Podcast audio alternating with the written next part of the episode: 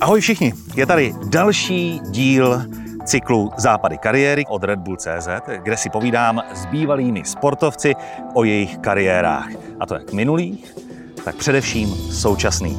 Já jsem Aleš Valenta a dnes jsem se vydal do severomoravského kraje, do Karviné, kde se potkávám s jedním z nejlepších tenistů světa. Radek Štěpánek, Radku, ahoj. Ahoj, Aleši. Radku, jsme tady u řeky, já ani nevím, co je to za řeku. Znáš to tady? Bu- Bude to asi znít smutně, ale jak se jmenuje řeka, nevím. už, je to, už je to dlouho, vlastně my jsme se z Karviny přestěhovali, když mi bylo 10 let. Teďka musím říct, že poslední dobu, eh, dobu jsem tady dlouho nebyl, jenom jsem vždycky zavítal na chvíli, když eh, jsme hráli Daviska v Ostravě. A samozřejmě, jak jsem ukončil kariéru, jak jsem i narodila dcera, takže všechno se točí kolem ní a fakt jsem se sem dlouho nedostal, takže i já sám zírám. Hmm. V deseti letech jsem se odstěhoval. Eh, Předpokládám, že jsi stihl mít tady nějaké kamarády. Když se sem dostaneš, třeba za rodiči, máš pořád ještě šanci se s nima potkat? Tady v Karviné zůstala eh, vlastně rodina, zůstal tady tátův brácha, jeho děti už se svýma rodinama. Eh, Vlastně rodiče se přestěhovali se mnou kvůli mýmu vlastně tenisu i brácha do, do Předova, eh, když mi bylo těch deset, takže nám tady zůstala, eh, zůstala rodina. Naši jsou tady častěji samozřejmě než já, ale když sem zavítám, tak samozřejmě jedu, jedu za nima, jedu prostě si zaspomínat na kurty, ke škole, na most, kde mě vlastně, te, vlastně teta vozila dívat se, dívat se na vlaky, ona se vždycky do toho hrozně jako hrnula, ale pravda byla taková, že mi měla jako zástěrku na rande, a, takže mě postavila na most a veselé si vrkala. to jsem se dozvěděl samozřejmě až později. Ale mám tady samozřejmě těch vzpomínek, je tady spousta, protože tady to vlastně všechno začalo. Měl jsi rád vláčky? Měl jsem rád vláčky, já jsem měl rád vláčky a brácha měl rád eh, letadílka, slepování z, AB, z ABCčka, eh, letadla, takže tento, tento měl hodně rád a, a já spíš vláčky. Takže když jsem poprvé dostal ostrejdy TŽV, mají s kolejnicema, no tak to, Takže to klasika velký. trafo, Trafo, ano. víc, míň, Ano, krásné okamžiky. Tím, že se bavíme se sportovci o západech kariéry, ale ne v tom slova smyslu, jako že kdy ukončovali svoji sportovní kariéru, ale spíš v tom slova smyslu právě co přicházelo následně. Považuješ se za trenéra? tak asi jsem se musel považovat v době, kdy jsem jim byl. No, no, tak ano, jako s Eh, ohledem na, na tu aktuální situaci, že jo, která eh, byla kolem Djokoviče a spolu. Jasný, tak eh, samozřejmě ti kluci po mně chtěli to asi, co se jim líbilo na mé kariéře. Protože já jsem se jich vždycky ptal, co vlastně, proč, proč já? A Novák mi řekl, tvoje kariéra byla dlouhá, já chci hrát dlouho. Eh, Takže si musel dělat spoustu věcí eh, jakoby správně. Eh, Disciplína. Hrál si tenis jiný, než hráli všichni ostatní. Viděl si kurt jinak, než všichni ostatní. Eh, Chci se zlepšit eh, u sítě všechny tyhle ty věci jakoby vníst trošku pestrost do hry. Takže vlastně díky tomu v podstatě si to vyhrál se mnou, protože kdyby mi na to neodpověděl, tak já tam nemám co dělat. Protože z něho neucejtím jakoby vlastně proč jsem to já. Proto, aby měl kamaráda na cesty, na to já nemám jakoby v životě čas.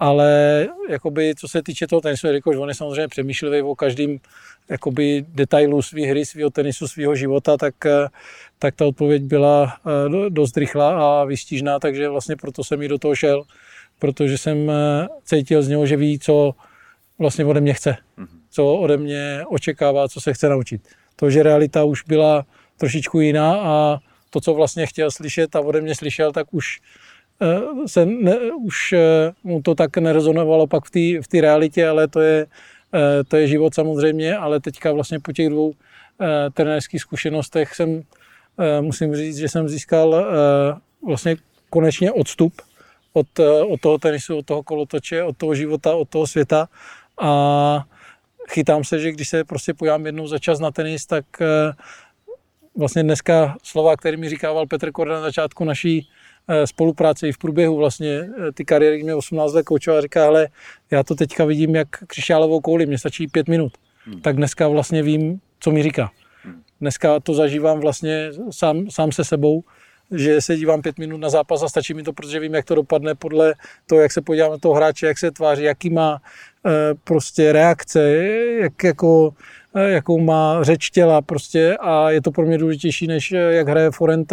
Tím milníkem pro mě eh, byla vlastně moje, moje rozlučka, protože tam, eh, když to řeknu když to řeknu napřímo, tak vlastně to byl den, kdy v mojím srdci, v mojím srdci vlastně ta etapa skončila. Hmm. Protože jsem se rozloučil na kurtě, nerozloučil jsem se s doktorskou zprávou v ruce. Byl to prostě ten kurt, byl to můj poslední úder a jako by to doopravdy to v mém srdci i ve mně zhaslo a vlastně moje jakoby zúčtování eh, s tenisem vlastně bylo, bylo jakoby v mém srdci do, dokonaný. Hmm. Když jsi mluvil o tom, že vidíš po pěti minutách, kdo vyhraje podle nějakého body language a podle toho, jak ten člověk přistupuje a, a grimasy a bůh co. Eh, nenapadalo tě někdy po tenisové kariéře, samozřejmě během té tenisové kariéry to dosti možný není, ale že by si třeba jako vsadil si na některého, na některého hráče, protože to je přesně jako, co by si, na tom by si ještě mohl jako extrémně vydělat. Po pěti to, minutách ty sázky to, pořád jedou. to, to je sice hezký, ale já k tomu nemám vůbec eh, žádný vztah, já to uh, nefaním tomu, nejsem gambler, jo, byl jsem dvakrát, dvakrát v životě v kasínu, Eh, pro tu zkušenost, když mi bylo 18 let. A vyhrál jsi? Eh, dvakrát jsem odešel vítězně. Fakt to? Aha. Jednou, to je zajímavé, že tě to nechytlo. Eh, nebyl jsem naivní. tak jsme šli, v, to bylo turnaj v Portoroži Challenger, tam bylo kasino a jsem měl 18. narozeniny, takže už by mě tam pustili. Tak jsme šli s trenérem a ten říká, hele, pamatuj si, přijdeš do kasína, stovku na červenou. A říkám, tak asi to tak je. Tak jsem na stovku, dal jsem ji na červenou, padla červená, tak říkám super, už se proto na to, on říká, nikdy to nemůžeš vzít, poprvé, když vyhraješ, vždycky to musíš nechat dokotit. Říkám, jasný, správný kočí to dvakrát točí, tak jsem to nechal po druhý, tak se mi to zdablovalo, byly tam čtyři a říká, teď mi můžete říct, co chcete, ale já už to beru. Takže jsem si odnesl čtyři stovky, byl jsem, byl jsem nadšený, jako, ale jako, byl to zážitek a já jsem se spíš díval na, na ty opravdový hráče, na ty gamblery, co to s nima dělá i po čase, takže já jsem se spíš eh, bavil očima a pozoroval jsem. A druhý případ byl, když jsem, eh, to se mi v té sezóně zrovna nedařilo, a už jsem to měl jakoby pokrky fyzický, psychický, říkám, potřebuji prostě ty mezi turnajma někde na dva dny prostě zmizet, nikoho nevidět, žádného trenéra, prostě nebavit se o tenise. Prostě cítil jsem vnitřně, že potřebuji pryč někam. Hmm. Tak samozřejmě eh, hodinu 20 let Las Vegas, a tehdy jsem, jsem přiletěl a samozřejmě kasinu jsem se vyhýbal, šel jsem na večeři, další den jsem šel k bazénu, na masáž, prostě odpočíval jsem, eh, šel jsem se projít eh, po stripu, zašel jsem si oblíbený zase restaurace na oběd, tohle a, a vlastně pak za dalších 24 hodin jsem, jsem odlítal. Hmm. Takže mě ten Jardův kamarád mě vzal, ukázal mi kasina, ukázal mi show, zašel jsem si na show, takže jsem měl plno zážitků za ten krátký čas a vlastně, když jsem měl odlít, eh, když mě odvážel na letiště, tak jsem přišel do recepce hotelu, spal MGM Grand a přišel jsem na recepci a mi píše, sorry, já mám 20 minut spoždění, ale jako letadlo stíháš, neboj. Mm-hmm. Říkám, tak OK, no tak už jsem měl bágli venku, tak a říkám nic, tak teď tam blikalo, že jo, na mě to bylo 11 dopoledne. Stovka a říkám, na nic. teď jsem si vzpomněla tu Porto a říkám, stovka na červenou jsem ve Vegas, taky tady musím jako tady zaplatit nějakou daň za to Vegas. Tak dobrý, tak jsem šel, první stůl, z toho červená, prd, červená. A říkám, ty, ono to funguje i po druhý. A už jsem se na to, a teď, teď jsem slyšel, každý kočí to dvakrát točí. tak jsem tu ruku zase stál, po druhý červená, tak jsem zase neváhal. Po druhý jsem si vzal ty čtyři stovky, nasedl jsem nasedl jsem do auta a říkám, že on vlastně pracuje pro kasína, stará se o klienty, takže těch hráčů poznal za 20 let eh, své kariéry, takže těch příběhů jsem si vyslechl velkou spoustu a říkám, jsem na něho bouchnul a říkám, je ti jasný, že já jediný. Tady odsaď. Přesně. Odjíždím. Winner, plus. not loser. plus. Tady to je a tady jsou čtyři stovky, takže ty tady zůstávají a já odjíždím plus. To se nevěděl, že zapomenu počítač na letišti, jo, ale, ale uh, i ten mi uh, vlastně ta paní asistentka od Andreho jo, tam zburcoval letiště, na, našli ho a za, vlastně za dva dny jsem ho měl uh, doma zase na Floridě, takže, takže ty čtyřistovky fakt zůstaly plusový. Nicméně ještě se vrátím k tomu gamblování v rámci tenisu, protože pár těch kauz bylo, kdy kluci na sebe nebo možná na soupeře sázeli. Já ani nevím, jak to vlastně jakoby probíhá. Jak to je? To, to k těm klukům asi trošku jako myslí slabším. Přijde nějaký takový jako týpek a řekne jim, hele, dneska prohraješ. Ne, neprohraju, jo, prohraješ. Nebo jak to jako? Jak Já jsem to nezažil, ke mně se ti lidi nikdy, nikdy nedostali, ale samozřejmě ty kauzy jsem, hmm. jsem vnímal, psalo se o nich, pak samozřejmě se zeptáš, jakoby, jako co se dělo, no, jasně, no. ale já si myslím teda z toho, co jsem, co jsem naposlouchal, takže prostě přijde typek, který si s tím hráčem popovídá, řekne mu, hele, když dneska tady rupneš, tak tady dostaneš, já nevím, tisíc, pět, dva, deset, nevím, asi podle mě s, s výškou těch turnajů. Samozřejmě asi musí těm klukům nabízet víc, aby to pro ně mělo ten finanční vlastně význam to udělat. No a samozřejmě ti, kteří přežívají prostě na hraně, žijou stejně na, tu, na týden, jestli vyhrajou zápas, nevyhrajou zápas, budou mít na letenku, budou mít na hotel, budou mít na jídlo, tak asi samozřejmě někteří, kteří už, jak říkáš, jsou v ten moment jakoby psychicky méně odolní a cítí jakoby šanci se dostat k jednoduchým penězům, tak asi to udělají možná i proto, aby si zachránili svůj vlastní uh, bytí. Svý vlastní, svý vlastní bytí, ale uh, i tak to odsuzu samozřejmě ale asi takovým nějakým způsobem to, to fungovalo. Asi když člověk jim na to jednou kývne, tak eh, si myslím, že je asi hodně těžký se z té spirály potom dostat, protože je to jako každý jiný nešvar, který jakoby, eh, lidi v tom životě dělají. No. Těžko, těžko se z toho vystupuje asi. Spousta lidí si myslí, že tenisti žijí v takové jako luxusní bublině. Sám si říkal, že někam si odletěl, tam se o tebe měsíc postarali, vozili tě v autech, že si ani sám nemusel řídit, bydlíš v nějakých hotelích, toto, tamto. Kdy se to zlomí do té fáze, že se o tebe takhle starají? Tak já si myslím, že to je, eh, zlomí se to v momentě, kdy se začneš dostávat do hlavních soutěží vlastně na ATP turnajích, což jsou od 250 přes pětistovky, Super Nine až do Grand Slamu. Samozřejmě Grand Slam je sen každého hráče, je tam samozřejmě nejvíc peněz, tom je to nejprestižnější turnaj, samozřejmě má nejlepší zázemí a všechn, všechnu tu starost eh, o toho hráče, co vlastně on potřebuje, ale uh, já si myslím, že by moc lidí jako pak v závěru nechtělo měnit. Já si myslím, že je to eh, v každém profesionálním sportu eh, začíná to a končí to u řehole. Tak jako eh, v každé práci, prostě když jdeš v 6 ráno do práce, tak je to do, do těch dvou řehole. Sám to víš nejlíp, co, co si musel.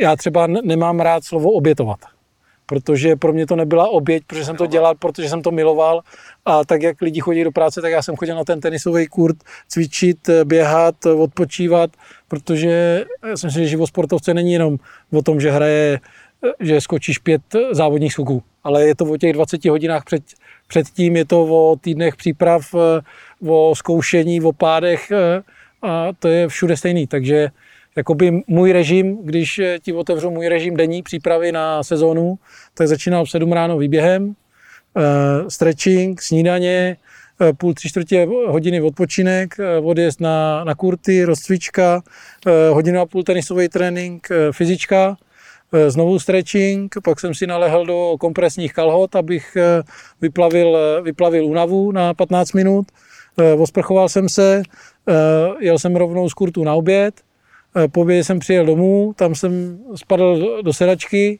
nebo do postele, eh, samozřejmě odpolední dvacítka, jak říkal eh, můj kondiční, takže jestli by byla dvacítka, 20 minut, půl hodiny, 40 minut, prostě jak tělo potřebovalo si odpočnout.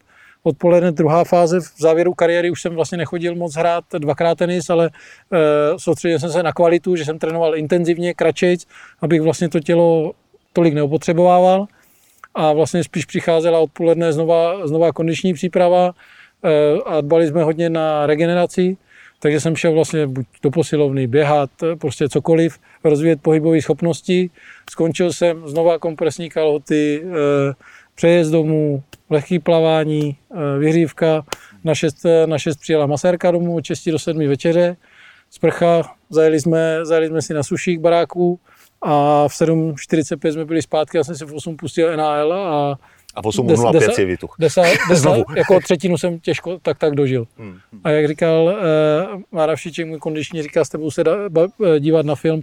Já myslím, že za 20 let, jestli jsme dokoukali tři spolu, tak, uh, tak je to hodně. Ale já si myslím, že uh, vlastně já jsem nebyl opotřebovaný ani psychicky na konci kariéry, uh, protože mě nevadilo cestování, nevadilo mi, já to miloval se vším všudy. Hmm. S tím, co třeba některým vadí, prostě všechno má svý pro a proti a miloval obě, oboje dvoje. Hmm.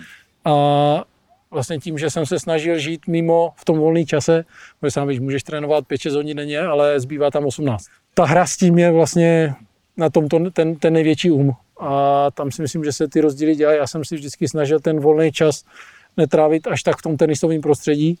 Vlastně kluci mě naučili v momentě, kdy vlastně mi skončí ta práce, tak uh, už se na tom, v tom tenisovém prostředí tam moc nezdržovat, protože tam prostě hodně lidí zastavují tě, tam novinář, tam známý, tam hráč, tam někdo něco po tobě chce, potřebuje, chce si popovídat, na něco se ptá a v ten moment už vlastně ty tu energii vlastně rozdáváš. Hmm. Jde, jde pryč místo toho, aby se staral vlastně, no. jaký zasi dává do sebe. A to byl třeba úskalý začátku mého kariéry, kdy já trénoval, dělal jsem všechno, ale to, v tomhle tom ohledu jsem byl vlastně Eh, dá se říct amatér. Hmm. Protože jsem skončil a chtěl jsem jít mezi lidma, vtipy a sranda a večer, jasný, přijdu za tebou, uděláme tohle a furt jsem vlastně jakoby vydával, vydával ale nic nepřicházelo. Hmm. A čím se nabíjel nejčastěji? Ale já jsem se naučil vlastně, pro mě bylo vlastně velký začít říkat ne. Byli zvyklí eh, po tréninkách, že se dělo tam 8 lidí, byla sranda, kecalo se a já u toho stolu byl, bavil jsem a ne, říkám, prostě sorry, ale jako fotbal dneska ne, bal dneska ne, večer prostě nepřijdu. A ještě pec, co, jako, co je, co blázníš? Najednou jako jsem byl jiný a najednou říkal, tomu to asi vlezlo do, do palice. Jako, jo, byly takové reakce, ale jako to byl můj tenis, no. ne, ne jejich. A vlastně ty lidi si museli zvyknout, vlastně, že to nezačalo přicházet. No, byla tam třeba nějaká jako jiná aktivita, kterou se právě jako nabíjel? Já jsem se snažil, snažil trávit čas eh, s lidma z úplně jiných oborů. Já jsem Takže prostě, když jsi byl někde na turnaji, když jsem byl na turnaji, tak jsem samozřejmě měl jsem volno, tak jsem to trávil s lidma, ať už mu patřila restaurace, ať uh, jsem tam nějaký lidi poznal, ať tam byli nějaký Češi, ale trávil jsem čas tím, že vlastně ten tenis jakoby v ten moment nebyl a poslouchal jsem jejich životní příběhy, co dělají, uh, jak se mu vede v restauraci, jak se mu vede s hotelem, jak se mu vede, jo a vlastně za těch 20 let, když cestuješ na stejné místa, tak prostě si ty známý uh, si tam najdeš a samozřejmě zašel jsem si do kina. Prostě snažil jsem se výst v tom volném čase norm, jakoby normální život, abych nebyl s dalšíma hráčema na večeři, aby, jo, hmm. víš, aby ty pryč, nabít se z něčeho jiného a zase se, zase se vrátit jakoby ty, eh, do té práce jakoby nabitej. Takže to byla vlastně to, to moje gro toho, že jsem se snažil výst i ten normální život. Samozřejmě eh, nemohl jsem jít eh, třeba v přípravě každý druhý den se podívat na tampu na hokej. Věděl jsem, že za tu přípravu jsem podívám jednou, když další den budu mít volno, protože z hokeje přijdu v 11 a to už jsem normálně dvě hodiny v ažuru. Mm-hmm. Takže jakoby, víš, jako práce s tím, ano, potřebuju už zase vidět něco jiného, než jenom ten kur a to, tak jinam, jinam, jinam, jinam. Když jsi takhle potkával a byl jsi vlastně open-minded, tím, že jsi jako měl chuť se potkávat s jinýma lidma, tak kdyby si měl říct jedno, dvě jména mimo sportovců, nejzajímavější lidi, s kterými se spotkal? Kdo by to byl? Tak prvním byl uh, pán, kterému patří uh, vlastně hotel v New Yorku. Jmenuje se Henry Callan, je to... Já jsem Rockefeller. Nebo Trump. ne, u Rockefeller, v Rockefeller centru jsem měl uh, zážitek s manželkou, že to na Vánoce, že to nebylo možné ani. No to my chceme slyšet. Čup, co to bylo zážitek? Teď to nakousl, tomu se ne, nedá to, to, fakt, to byl příběh nevydaný. Jsme vlastně tím, že jsem tím, že jsme byli na Floridě mm-hmm. přípravu, tak jsme dva roky vlastně, eh, když jsem měl dva dny přes Vánoce volno, tak eh, jsme letěli na štědrý den třeba do, do New Yorku, tam strávili dva dny a vlastně rovnou z New Yorku už eh, prostě do Austrálie rovnou. No a šli jsme na štědrovečerní večeři do Rockefeller centra, nahoru vlastně výhled, krásná restaurace, nádherný menu, všechno. A byli tam stoly po dvou. A vlastně romantika samozřejmě největšího kalibru, tak večeře probíhá, přijde na dezert a teďka prostě dáváme dezert, dobrý. A najednou se podívám jako na, na Nikol a ona brečí, říkám, když mre, co se stalo? A ona brečela jakoby radostí, protože v tom dezertu našla asi dvoukarátový prstýnek. Akorát eh, bylo blbý to, že nebyl ode mě. A teďka, teďka, hm, teďka my seděli, jako, tak jak sedíme proti sobě, tak za náma seděl pár a já viděl na toho, na toho pána. A ten pán seděl a ne. Očekávání. Teď viděl ty slzy, že jo, teď viděl ten prstínek. Tak udělal jenom takovou, jak, jak jedeš na sidekáře do zatáčí, tak jsem viděl, jak se takhle vyklápí. To je teď strašný. Jsem, teď jsem, no, jako hrozný. Teď samozřejmě jsem, chápal jsem, ženu, chápal jsem Nikol. Teď ten náhle čekal ode mě nějakou reakci, že jo? Takže jsem, help, takže já na něho jasný, rozumím, vím, takže jsem to musel odehrát s Nikolem, říkám, Masko, ale jako, je to hrozný, ale... Musíš to, ještě počkat. To, ne, to jsem neřekl.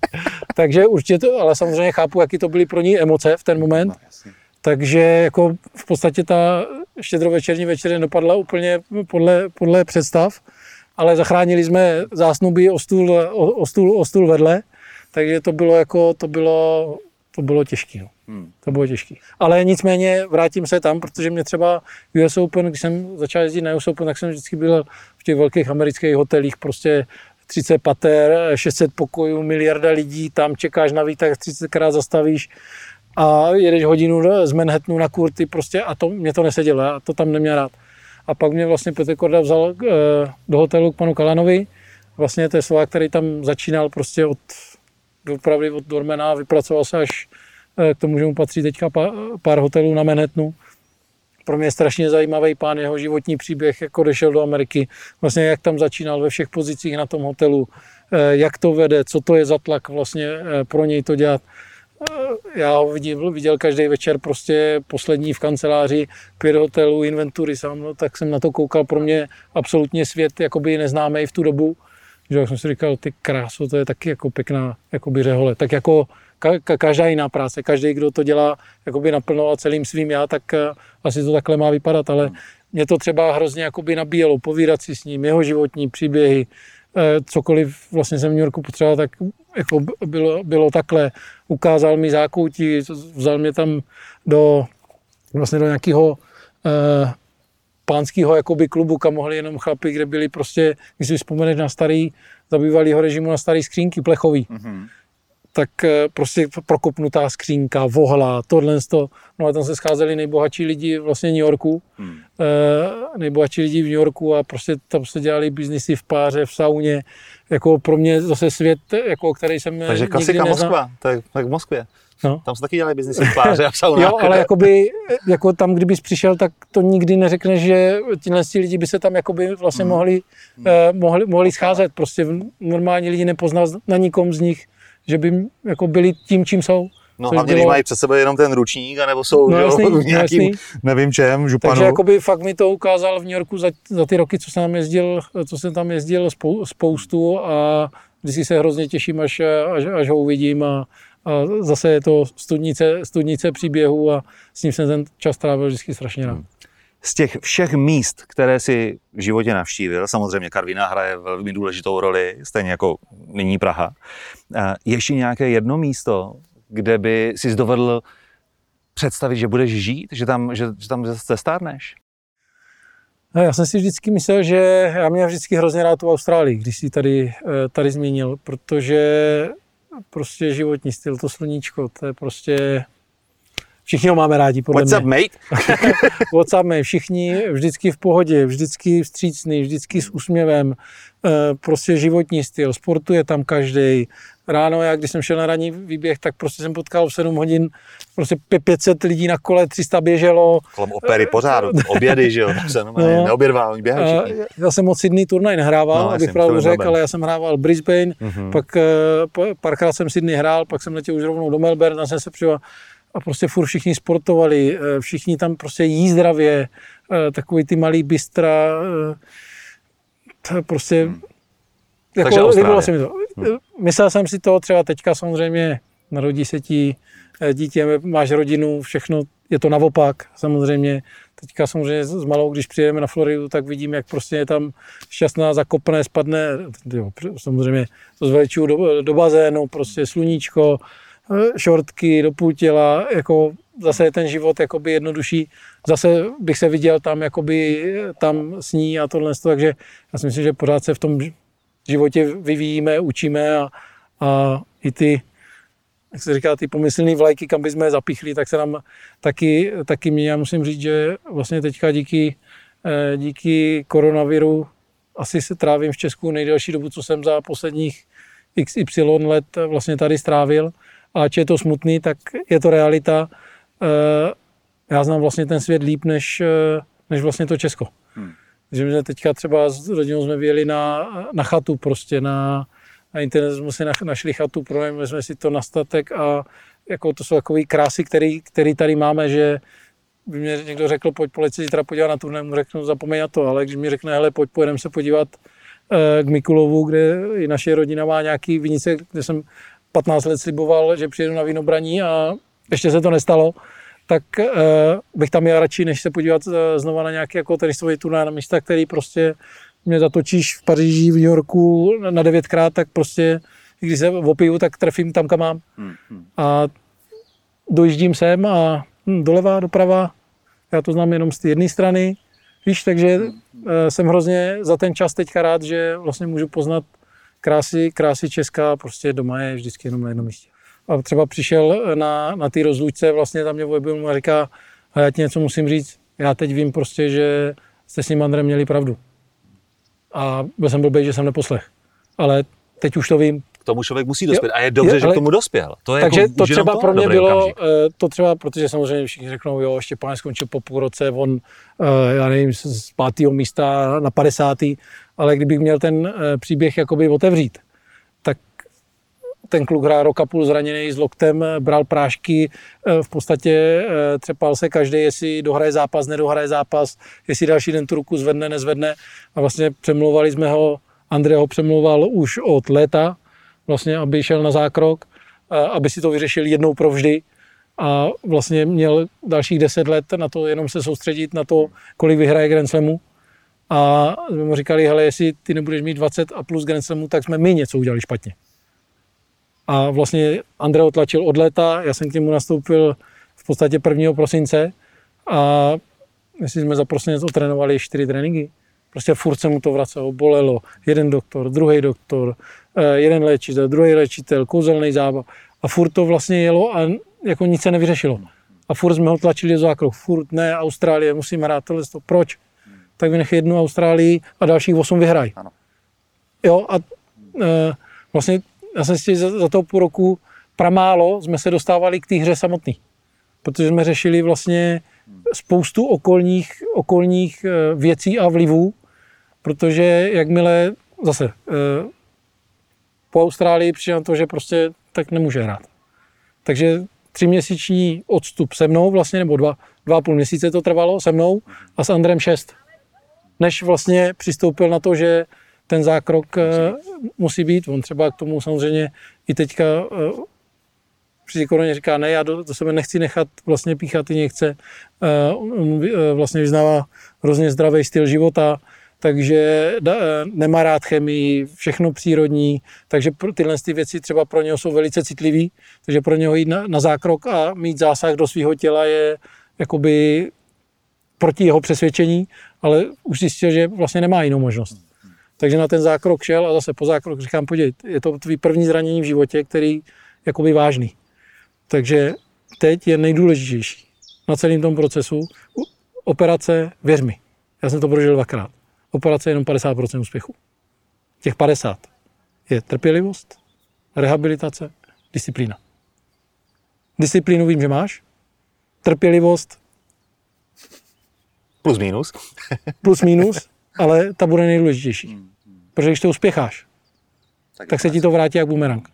Když o měsíc počkáš, získáš několik let, když ubereš dva týdny, tak si tu rekonvalescenci o dalšího půl roku prodloužíš. Domluva po operaci za tři týdny kontrola, fyzio, rehabilitace, všechno já rehabilitu regeneruju rychleji než vy všichni ostatní. No a aniž bych to věděl, tak za 14 dní byl na kurtě. Hmm. Takže se vrátil brzo, Indian říká, ale to není v pořádku. Máme tady MRI, máme tady tyhle ty vyšetření. Prostě není to v pořádku. Ne, hraju. Indian Wells v čudu, Miami v čudu. Říkám, tak jako když jako mě neposloucháš, tak já tady nemám jakoby co dělat. Hmm. Takže jsme vlastně tu spolupráci ukončili, i, i vlastně Andrej skončil. A samozřejmě XY měsíců, eh, protože já jsem říkal, hele, já vlastně ti nejvíc pomůžu, když odejdu. Hmm. To bude moje největší pomoc, protože vlastně, když jakoby si v tomhle tom nerozumíme, tak běž a otevři si ty, kří, jakoby, ty svoje křídla, jak, jak jakoby potřebuješ. No samozřejmě Uh, začal hrát jinak, začal uh, kondici jinak, na čo jsme mu říkali, že kolem něho se motá vždycky spousta lidí, spousta mu lidí nabízí prostě, že oni jsou ti převratní, oni jsou ti, co mají to navíc, uh, co navíc, takže se vrátil vlastně ke svýmu, ke svýmu týmu, kterému řekli dost, tak, tak, tak, tak. No a, a v podstatě za uh, pár měsíců vyhrál uh, v podstatě Wimbledon, US Open, no a ještě ten rok vlastně měl dva Grand Slamy. Hmm. Ale taky se musel prožít, taky si musel na tu v vozovkách držku padnout hmm. a, a prožít si to, aby, aby věděl vlastně, co je zase špatně. No. Hmm. A já teda věřím, že už se mu uh, od té doby Šaloket neřeší, a v podstatě už se řeší jenom, kolik těch Grand Slamů bude. A jaké to je, když tě zastaví zranění, když se dostaneš do situace, nebo jaké to bylo pro tebe, ne pro tenistu obecně, jaké to bylo pro tebe, když se dostal do situace, kdy jsi přesně musel říct, hele, dál už to nejde. Já jako chci hrát, ale už to nejde. Jak, bylo to těžké? Jak, jak se s tím musel nějak směřovat? Já jsem vlastně, když jsem se díval na zpátek své kariéry, tak já v podstatě je to neuvěřitelné. Za, za svoji kariéru jsem neměl, od té doby, co jsem měl vlastně Máru Šetička konečního trenéra, tak já neměl podle mě 18 let svalový zranění. Já jsem neměl natažený sval, utržený sval, eh, prostě cokoliv se svalem, jako takovým. Já jsem měl jakoby mechanický problém eh, v zádech, samozřejmě krk záda, eh, kdy to nešlo a mě ty zranění potkali, je to neuvěřitelné vždycky, když jsem se cítil nejlíp. Pech, tomu se říká 2006 pech. Wimbledon, dostal jsem se do desítky, byl jsem v podstatě jeden balon to být v top 5 na světě. Dalšího půl roku se neobjevoval body, mohl jsem zjistit, kde, kde na co doopravdy mám. Mm-hmm. Nedozvěděl jsem se to. Myslím si, že to, nechci říct, že to je moment, který mě mrzí, ale tam jsem cítil, že tam bych se to dozvěděl v tu dobu. Mm-hmm. Uh, přiletěl jsem, měl jsem volno po Wimbledonu, všichni jsme měli že jsem v desíce, byl to obrovský samozřejmě jakoby nějaká meta, chtěli jsme dál, uh, odletěl jsem na uh, tři dny odpočívat, podíval jsem se na finále mistrovství světa ve fotbale v Berlíně, odletěl jsem do Monaka vyřídit věci a ráno, když jsem vlastně se vracel zpátky, už jsem letěl do Prahy, odpoledne jsem měl trénink, Petr nachystaný, Tomáš Krupa na, kurtě na, na tom, já prostě se cítil, jsem přišel na kurva a měl jsem pocit, že, ten, že ta půlka toho soupeře je velká jak fotbalové hřiště, že prostě najednou nemůžu zkazit, víš jak to je, jsi hmm. prostě nevíš, jak máš kazit balon. To je samozřejmě nejkrásnější pocit, který se ti eh, moc krát za tu kariéru nestane, ale čekáš, vlastně celou kariéru na tom pracuješ. Tak eh, ten pocit jsem měl. Říkal jsem si, teď mě čeká Amerika, neobhajuju body, prostě mám půl rok na to podívat se. Jakoby, tak jdem do toho. No a ráno jsem se probudil v Monaku a měl jsem takový jako mravence. Když si přeležíš ruku a říkám, jasný, vstal jsem v pět ráno, letiště, první let přes Německo do Prahy, 11, říkám, ty jako, furt ti mravenci tam byli nějací. Hmm, hmm, hmm. Kam to je divný, tak jsem přijel domů, naobědval jsem se, ještě jsem si, ještě jsem si dospal, přijel jsem na třetí hodinu na trénink, rozbíjával se furt, říkám, furt to není jako dobrý. Říkám, to normálně to zmizí ne, za pár vteřin. A nějak jsem tomu nedavěnoval pozornost. Teď si vezmu raketu, kluci stojí proti mně, já vezmu balony, ty rozehraju z ruky a normálně raketa mi vyletěla z ruky na jednu stranu a balon jsem pinkl mimo kurt. Peťan kouká na mě, Říká, Štěpánku, ty jsi se včera ožral, nebo co? to, to, to, jsem přesně chtěl říct. Říkám, ale já vůbec nevím, co se děje. Tak jsem si to vzal, tu raketu, znova a říká, tak dobrý, to byl dobrý for a jedem. Rozehráli oni, na to trefil a znova. A říkám, pánové, ale já, jako já, to, já to neudržím, tu raketu. Teď najednou jako jsem se lekl, že teda je, je zlé, mm-hmm. že to nekontroluji. Vlastně já nekontroloval najednou prsty, nemohl jsem jakoby zmáčknout stisk. Mm-hmm tak jsem okamžitě ocitě volal vlastně Pavlovi Kolářovi, říkám, doku jako já neudržím raketu, jako mě brní ruka, já ne, nemám sílu, nemám, jako necítím nic, jako, já jsem si myslel, že mám přeleženou ruku, ale jako nic nedělá. Říká, ale okamžitě to zbal, okamžitě motol, byl tehdy v Belgii si pamatuju, okamžitě motol a musíme to řešit, takže vyšetření, tohle, to, injekce, no nic, jako nic, nic se nedělo. A od krční páteře to šlo, nebo? Eh, takže jsem vlastně uh, jsem hrál, uh, takže jsem měl nějakou dobu pauzu, zlepšilo se to, odjel jsem na turnaj do Ameriky a už jsem jako nebyl tak jako dobře připraven přes, no a před prvním, uh, zase jsem se ale rychle do toho dostal, zase kur takovej natěšený, jasný, dva Super Nine, US Open, jako budu jim dávat pořád jakoby dál. No a před prvním zápasem se probudil a v podstatě nemusím jako otočit krkem. Říkám, to není možné. Říkám, tak nic, já se jdu povolit k fyzium, rozehrávka na zápas a za chvilku jsem tady. Tak Peťan hrál místo mě No, půl hodiny, nic. Vrátil jsem se na kurt, prostě nemohl jsem sem na servis, nemohl jsem se otočit, nic, takže jsem řekl, hol Toronto nic a jdeme dál, volám zase Pavlovi, říkám, Pavle, se nemůžu otočit, jako. On říká nic, tak eh, jdi do tepla, leď domů, jakoby domů na Floridu, moře, dej tomu pár dní, pár dní volno a uvidíme, co se tím bude dít. No nic, nestalo se vůbec nic. Takže pořád bolesti, tohle z toho říkám nic, tak letadlo domů, zkusíme to vyřešit a na US Open se vrátím. Hm, Vrátil jsem se za 6 měsíců. Přijel jsem, vyšetření, eh, plotínka, vylízla vlastně, cvaklo mi to nerv, takže já odsaď, během 14 dnů odsaď jsem, jsem v podstatě měl jenom kosti, Hmm, sval pryč. sval pryč, eh, prsty, nešáhl jsem si do kapsy pro nic, nezařadil jsem v autě, nevodek jsem si dveře, prostě nic. Mohl jsem hodinu mlátit do zdi, necítil jsem to, prostě všechno bylo pryč. Cit, síla, eh, cokoliv, jako jemná motorika, nula. Nic. No, takže jsme čekali, no ale říká, hele, poslal mě na vyšetření, samozřejmě nervů, neurologický, všechno. Říká, podívej, máme dvě šance. Buď tě otevřu, spravíme to, ale škrtni si rok. A nebo tři měsíce si dáme čas a budeme prostě každý den cvičit. Metoda, tohle, to, takhle, takhle. A za tři měsíce, když se ti to nezačne vracet, tak víme, že je to zle, že je to neobnovitelný. A stejně tě jakoby eh, ta operace čeká.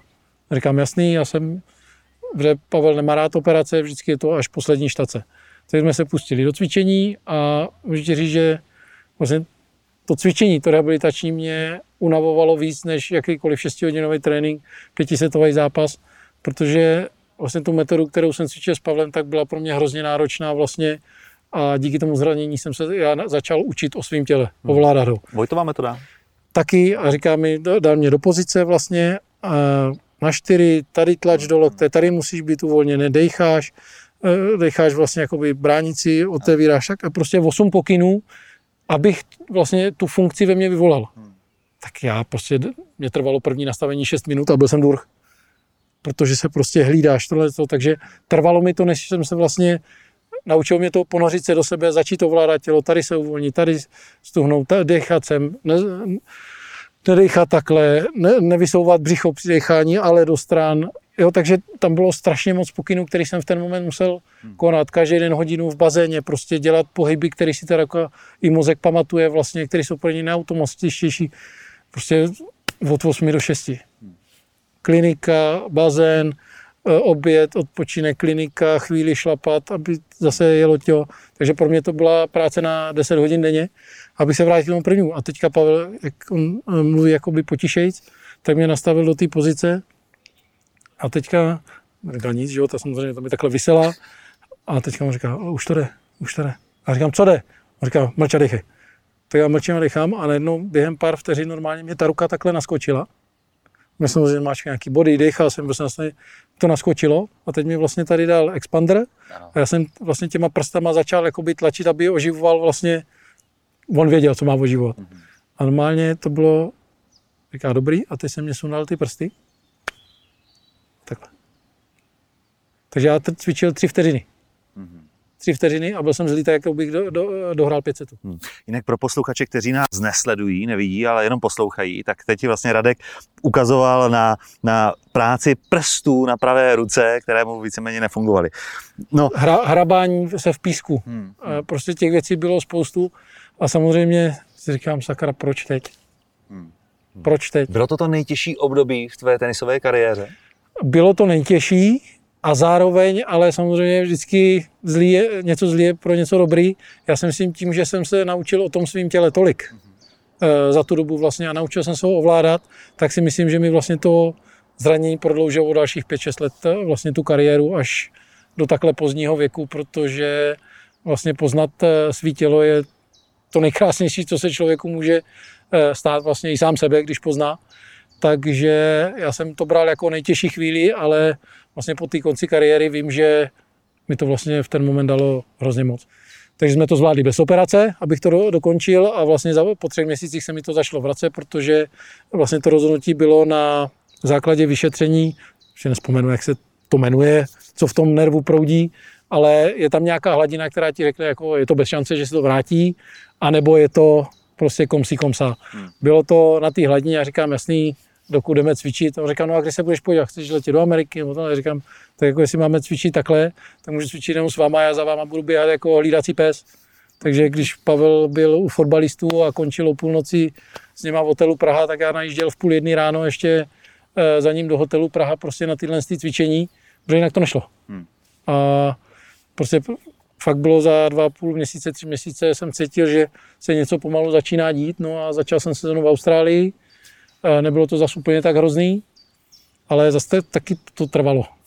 A, takže to byl ten nejtěžší moment a pak druhý přišel, to bylo 2013, kdy zase jsem se e, začal vracet do, mě to samozřejmě zhodilo žebříček, e, byl jsem další rok, jsem byl 150, nedostal jsem se do turnajů, pak jsem se přehodil, během chvilky jsem byl 30, ten další rok vlastně jsem se dostával zase nějaký 12. 13. Zase jsem byl blízko e, ty desítky a, a přišlo to, že vlastně e, jsem se vrátil do Austrálie, zase v tom nejlepším samozřejmě a e, byl, šli jsme cvičit za, za dva, tři dny vlastně s Márou a když jsem začal dělat sedy lehy, tak jsem cítil zase krk. Hmm. Říkám, ty kráso, měl se hrát Davis Cup se Švýcarskem a říkám, lupo za krkem to nepovoluje nic, tak jsme skončili cvičení, říká, jasný, dobrý, za Pavlem, No a prostě horšilo se to, horšilo se to, nemohl jsem se prostě otočit, on mě nemohl pomol, povolit, tak mě ještě poslal, ještě mě poslal tehdy na čeladnou, v tu dobu začaly ty, uh, taková ta mořská sůl, ty uh, kryokomory a tyhle ty věci, tak mě poslal do kryokomory, abych se uvolnil, aby mě zase mohl povolit, říkal nějaký stres, samozřejmě každý máme v osobním životě nějaký chvíle, kde není všechno nejrůžovější a on říká, samozřejmě to taky na to může mít, eh, může mít vliv. Takže většinou to bylo tak, že já jsem nějaký ty stresové životní situace přežil, až už se všechno uklidnilo, tak v ten moment přišlo vlastně to vysvědčení pro to tělo. Takže mě to někde vždycky jakoby čaplo. Takže jsem tam jel, prostě nemohl mě povolit, říká nic, musíme prostě vyšetřovat dál, no, plotinka. E, nemohl jsem se otáčet vůbec, sledoval jsem kluky Švýcarsko 7 hodin debla s 8 poštářem a už se nemohl spát, prostě nic. Tak mě vzal panu doktoru Chrobokovi, eh, podívali se na, na snímky a jako pan doktor jsem věděl hned podle přízvuku, že není daleko odtud, kde sedíme. Tady je Takže mi- podpis pana doktora Chroboka. Tady, tady, tady je podpis, Já taky. tady, je- ty ho máš taky No jasně. krásný, operace, takže no máme, jo. máme stejný to to není vidět, mě to je trošku vidět. Mě to to A flak. já jsem, ne, to neodflak, já jsem pak na u, v klinice u Pavla Koláře jsem chodil na lasery Jo, poctivě, ale ty takže se nechal ještě ještě esteticky vy- jsem tomu dal přesně vyžehli. vyžehlit. Uh, tak jestli jsem si měl lehnout eh, někde jakoby do posilovny na zem a odpočíval, jak jsem odpočíval 10 minut na laseru. A vlastně se na to dívali na ty výsledky, jsem ještě zpátky, důležitá věc. Z ničeho nic neděle a, a Pavel mi hele, nechceš přijet jako na oběd? Za mnou na chodov. Říkám, neděle, na chodov, oběd. Tak samozřejmě z toho hlasu, jelikož už znám pár let a říkám, e, jasný roku, a mám musí vzít věci sebou? A on říká, co myslíš? Kartáček. A říká, "E, co, myslíš? "E, Ne, ne, ne, ne, ne, ne, nemusíš, nemusíš, nemusíš. Tak mi to bylo jasný, že teď jsem přijel. Prostřeno. Ale ne pořád, ale stůl nachystaný, malý pivo, malá slivovice. A říkám, jasný, takže jsem si je měl vzít už rovnou. Tak jsme si sedli, tak mi to vlastně začal vysvětlovat a říká mi, hele, prostě je to takhle a takhle, nemáme jinou šanci. Vyčerpali jsme, co jsme mohli. Uh, operace, uh, dneska uh, se poje, pojedeme uh, jako na předoperační a zítra večer by si nastoupil Homolka, to dnes- říkám, dobrý, tak jeden večer jsme se potkali na Homolce, pan doktor Chrobok připravený, u televize, teď se na to dívají, jak tu operaci provede, protože v tu, tu dobu se chodilo vlastně to, co máme mít předem, Eh, ještě se chodil pod paží a chodil se rovno a říká, no, krkem nepůjdeme, tak mi bylo jasný, že to je kraj rázovitý, že jo? Boxer. Tak, no, boxer, jasný, takže říkám, pane doktore, kraj rázovitý, no já jsem závěřova. A říkám, jasný, tak tomu rozumím. Říkal jsem viděl ty kovadliny, jaký měl, ne? A říkám, neurochirurg, jdem na motorika. No já si ráno ještě zajdu zaboxovat a pak uh, tě ráno hned vezmu jako první. Říkám, počkejte, vypuste ten trénink, já jsem první po těch ránách jako na ty ruce, jemná motorika. No nebo já boxu už dlouho. Takže dobrý. A teďka se dívají na ty snímky, to byla sranda. A říká, víš, podívej se. Jo, Pavliku, já ho otevřu tady, tady mu vezmu hlasivky, to dám doprava, tam se k tomu dostanu. Já říkám, pane doktore, klid. Takže tři slivovice, stop, nalít tři slivovice, já půjdu na pokoj a vy si to tady řekněte, jo? Zítra ráno se uvidíme v 7 ráno. Přesně tak, já jsem ready. Já jsem, ale u tohohle už být fakt nemusím. Tak jsme si dali tři slivovice, já jsem si šel lehnout. Uh, měl jsem nachystanou večeři, tam stejíček, krásně bylo mě postaráno. No a ráno jsem šel, ráno jsem šel vlastně na operaci a ležím a teďka jsem dostal tu násosku, jo. A paní, paní anestezioložka mi to dala a prej jsem měl hlášku, že jak jsem jako, už jsem šel do delíra, jak jsem říkal, vy jste první ženská, která mě knockoutuje. A tím jsem, tím jsem skončil. Eh, probudil jsem se a, a, a vlastně eh, Pavel mi říká, hele, počítej si, já počítám s tím, že po operaci se voláme a to mi zavoláš tak třikrát, protože dvakrát si nebudeš vědět ani o tom. Nic. Přesně. Tak jasný, tak jsem se probral, eh, žena u mě všechno, telefon, Pavel, Pavel, doku, jo, mám zprávy, všechno dobrý, dopadlo to super, všechno v pořádku. Prd. Zase jsem usnul. Zase žena u mě, telefon, kolik to? Takže samozřejmě jsem mu volal třikrát, jo. Takže přesně jak no, řekl, nejsi jediný, kdo mu volal třikrát. Takže jsem se třikrát jsem se ujistil, pak vlastně už eh, po třetí už jsem chtěl volat a nakráčel, nakráčel do pokoje, takže už jsem byl jakoby, jsem byl klidný, no a vlastně začala zase rehabilitace, všechno, ale znova, znova mě to seklo v momentě, kdy, kdy, kdy už jsem viděl, kdy, kdy jsem začínal vidět ten Everest. No. Často si mluvil o tom, jak důležitá je rehabilitace u sportovce. My to samozřejmě víme. Ale dostal se někdy i do situace takové, že si eh, musel brát, dejme tomu, ne musel brát, že si, že si bral nějaké podpůrné, uh, povolené samozřejmě uh, chemikálie. A naopak se potom třeba potkal s někým, kdo, kdo ti jasně přišel, že najednou jako hraje z, jinýho, z jiné planety. A říkal si, stane nemůže být čistý. Jo, jinými slovy, doping v tenise. Jaké to je téma? Ale samozřejmě těch spekulací je spousta věcí. Říkám, spekulovat uh, můžeme 24 hodin denně. A vždycky, no, máme je čas. To ukaz, vždycky je to ukázaná platí, takže dokud někoho nechytí, tak jako já jsem se do toho nikdy nepouštěl, do těchhle ten debaty, když byly samozřejmě debaty i o Novakovi, o Rafovi asi nejvíc. Jako prostě co, no tak jestli ho nechytili, no tak nedopoval. Tak je no, a jestli dopoval, no tak já jako, co já si mu dělám. Hmm. Takže já k tomu jsem měl obrovský, obrovský respekt, eh, takže mě vůbec nepřipadalo v úvahu.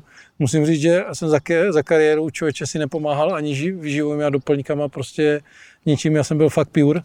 Já jsem využíval spíš jakoby věci typu, já jsem se spolíhal nejvíc na spánek. A prostě já jsem měl pravidlo, že to, co naspím do půlnoci, do jedné hodiny, co nejvíc naspím, tak o, o, mám ten nejkvalitnější spánek a nevadí mi stát v 6 ráno, v půl sedmí, v sedm, protože jsem prostě fresh. A na mě to bylo znát, takže u mě bylo jasný, že jakmile nejdu do postele v 9, tak hmm. jako půl desátý, v 10 nespím, tak už je, už je to jinak. Já jak tě poslouchám, tak mám pocit, že ty si od malička, že, jsi, že ty jsi byl předurčen k tomu být tenistou a že se s tomu nikdy nebránil. Je spousta sportovců, kteří eh, byli úspěšní v tom, co dělali, ale na druhou stranu, když se jich zeptá, nebo když se jich zeptáš, jestli by třeba zvolili ještě něco jiného, jestli by nechtěli být eh, sportovci v něčem jiném, tak oni ti řeknou, jo, já bych chtěl být hokejista, řekne, jo, já bych chtěl být tenista. Ale u tebe mám pocit, že jsi byl vždycky tenistou a chtěl jsi být tenistou. Je to, je to tak? Nebo, nebo jsi jsem, měl nějaké byl, sporty Když jsme bydleli tady uh, vlastně v Karviní, tak uh, do té doby, než jsem odešel do Přerova, tak jsem chodil. Na hokej jsem chodil, ale tam jako divák, protože ty brusle fakt se s nimi nerozumím do dneška. a hrál jsem přípravku fotbal, protože fotbalový stadion byl hned vedle kurtu, takže jsem chodil na přípravku na fotbal vlastně v momentě, když jsme se přestěhovali do Přerova, tak už, byl, to bylo daný. tak už bylo uh, to daný, byl to tenis a já, já jako vůbec proti tomu jako uh, nebojoval. Samozřejmě tím, uh, jaký jsem byl založím, že jsem měl rád lidi, jakoby tým a to, tak samozřejmě týmový sport pro mě Daviska byl svátek, takže to bylo pro mě takový vlastně to přičuchnutí k tomu týmovému sportu, to mě bavilo strašně. To mě bavilo strašně, a, ale jako neměl jsem choutky třeba když jsem byl malý, tak jsem chtěl být golman hokejový. No, tak jsem vyjel z brány, už jsem se nevrátil, tak to asi nebylo k tomu předurčený, ale bavilo mě to jako dítě, ale že bych třeba ve 13 říkal, ty, abych ještě chtěl ten, tak to ne. Marku, náš rozhovor se chýlí ke konci, nejenom proto, že nás tady začínají žrát fest komáři u té řeky, ale mám tady připravené poslední tři otázky, triple X, tomu říkám. První otázka je, co bys, co bys se chtěl v životě ještě naučit? Je Já mám pocit, že se budu učit eh, prostě celý život, každý den. Eh, teďka ti z hlavy neřeknu, co bych se chtěl naučit. Samozřejmě tím, že jsem teďka skončil tenis, věnuju se nějakým obchodním, obchodním eh, vlastně věcem, tak pro mě je to absolutně nový svět. Učím se v něm každý den, baví mě to. Je spousta zajímavých věcí v životě, na který mám teďka čas vlastně se jim věnovat a právě se je učit. Takže určitě v tomhle tom spektru jakoby se budu učit ještě hodně dlouho. Co považuješ za nejtěžší rozhodnutí ve svém životě? A to nemusí být vůbec spojený se sportem. Nějaké velmi těžké rozhodnutí, které si musel udělat. Ale může to být samozřejmě spojený se sportem. Každý ti řekne, když máš takhle dlouhou kariéru, že nejtěžší je skončit. Eh, je nejtěžší skončit, ale bylo to mi nejlepší rozhodnutí. Eh, bylo to mi nejlepší rozhodnutí.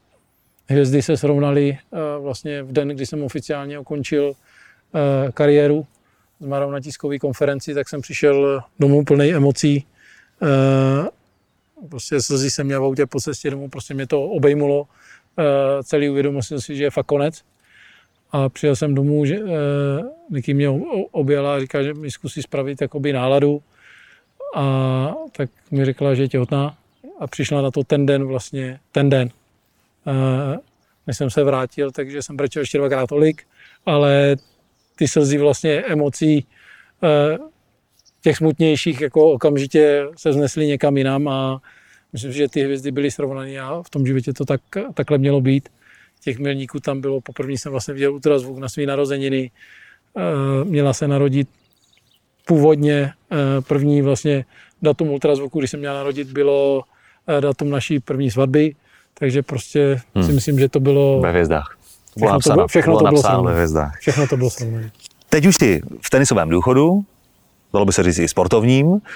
A poslední otázka tedy je, na co se nejvíc těšíš v důchodu? Na co se nejvíc těším v důchodu? Tak já mám eh, místa, na který bych se chtěl ještě, i když jsem tu země kvůli docela procestoval, tak ještě tam mám místa, eh, kam jsem se dvakrát eh, chystal v roce 2012 a 2013 po sezóně, to byla Jižní Afrika Safari, a dvakrát mi do toho něco vstoupilo, ne, to jmenovalo finále Davis Cupu nebo něco takového. takže jsem dvakrát rušil uh, tak strašně rád ty letenky, ale od té doby jsem se tam nedostal, takže počkám, až uh, malá, potažmo malý vyrostou a, a dostane se, dostaneme se tam, ale ze stárnutí, že mě chytl golf, tak se vidím někde na, někde na golfových hřištích, uh, až budu starší a samozřejmě asi ta rodina. Safari, golf, rodina. To zní dobře. Radko, díky. Radek Šepánek, dámy a pánové. Tohle jsou západy kariéry. Můžete nás slyšet na iTunes, Spotify nebo dalších streamovacích platformách. Jestli vás zajímá, jak to kolem nás dneska vypadalo, puste si video na webu redbull.cz lomeno západy kariéry. A než se opět uslyšíme, můžete si poslechnout další zajímavé série z dílny Red Bull, které najdete na podcastu Rozhovory z Česka. No a příště? Příště tady budu zase. Tak ahoj.